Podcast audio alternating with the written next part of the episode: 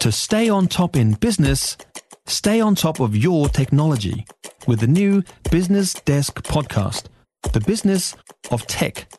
Listen on iHeartRadio or wherever you get your podcasts. Jamie Mackay, host of the countries with us. Hi, Jamie. G'day, Heather. Is this significant that we've got a, a, a new strain of M. bovis?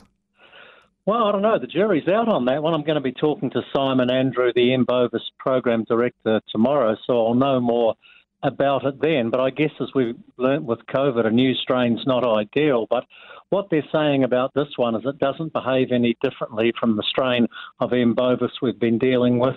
Existing testing will pick it up. It doesn't affect their efforts to eradicate M. bovis from New Zealand.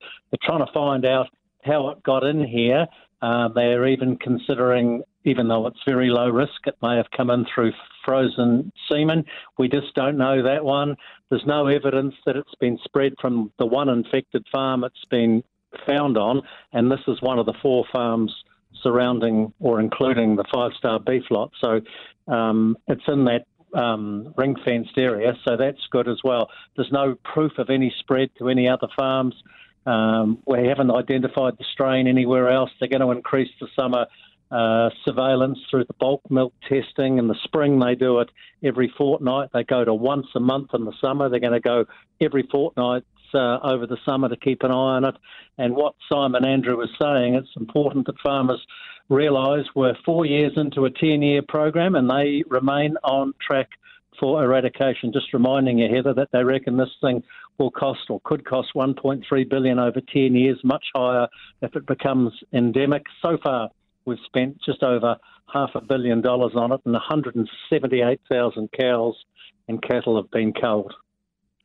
Jamie, if if we're trying to eradicate one strain and then we get another strain and possibly import it, doesn't that just show how hard this is going to be to keep on? We're basically going to have to keep on stamping it out consistently, aren't we?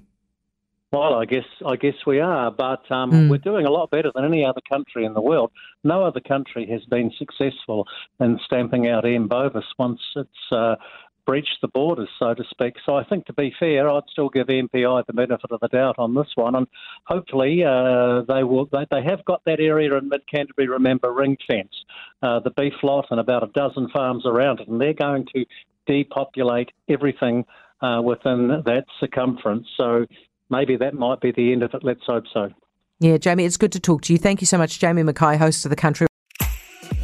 If you enjoyed this podcast, you will love our New Zealand Herald podcast, The Little Things, hosted by me, Francesca Rudkin, and my good friend Louise Airy. We focus on all the little things that you can do to make a positive impact on your life and to cut through the confusion from the health and wellness industry.